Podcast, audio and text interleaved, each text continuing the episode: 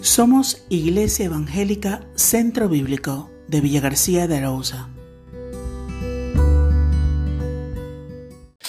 En el Salmo 8, versículos 3 y 4 podemos leer, Cuando veo tus cielos, obra de tus dedos, la luna y las estrellas que tú formaste, digo, ¿qué es el hombre para que tengas de él memoria? Y el Hijo de hombre para que lo visites. El conocimiento en diferentes áreas se desarrolla a un ritmo vertiginoso. En las últimas décadas el desarrollo tecnológico ha sido increíble. ¿Qué más puede llegar? No alcanzamos a imaginar lo que ya está llegando a nuestra vida y cómo esto va alterando el ritmo de nuestra experiencia. Conocemos cómo se forman las tormentas, cuán profundos son los océanos. Podemos dibujar un mapa de los diferentes sistemas solares y enviar sondas espaciales y señales a planetas a distancias que no podemos ni contar. Cada vez conocemos más el funcionamiento de las cosas en este universo inmenso del que formamos parte. El problema es que en este desarrollo del conocimiento, en esta sociedad de la información instantánea, hemos perdido el concepto de majestad, grandeza.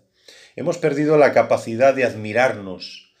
Mientras más sabemos, menos queremos creer. Esto es paradójico porque el conocimiento del funcionamiento en equilibrio perfecto de todas las cosas debiera de maravillarnos y estimular nuestra emoción. John Glenn, el más veterano, el cosmonauta, llegó a decir, para mí es imposible contemplar toda la creación y no creer en Dios. Son muchos los astronautas que han afianzado, llegado a la fe en Dios como resultado de ver la gloria del universo. Pero sin embargo, hay una huella más importante que la que el ser humano ha podido dejar en la Luna o en cualquier descubrimiento científico, y es la huella de Cristo que queda grabada en la Tierra. No es increíble que el ser humano logre grandes avances, sino que lo realmente glorioso es que el Dios creador de todas las cosas se haya acercado a visitar a una humanidad decadente. Que Dios haya dejado una huella indeleble en la historia y un referente para nuestra salvación es maravilloso.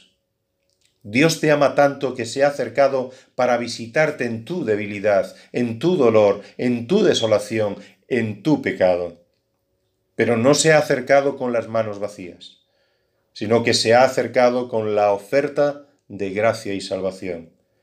Te ofrece el perdón de todos tus pecados, el descanso de todas tus cargas, el cuida de todas tus ansiedades, el poder para vencer en todas las situaciones de la vida. No lo sabemos todo, porque Dios aún tiene preparadas grandes bendiciones que ni puedes ni imaginar si realmente confías en Él. Cosas que ojo no vio, ni oído yo, ni han subido en corazón de hombre son las que Dios ha preparado para aquellos que le aman.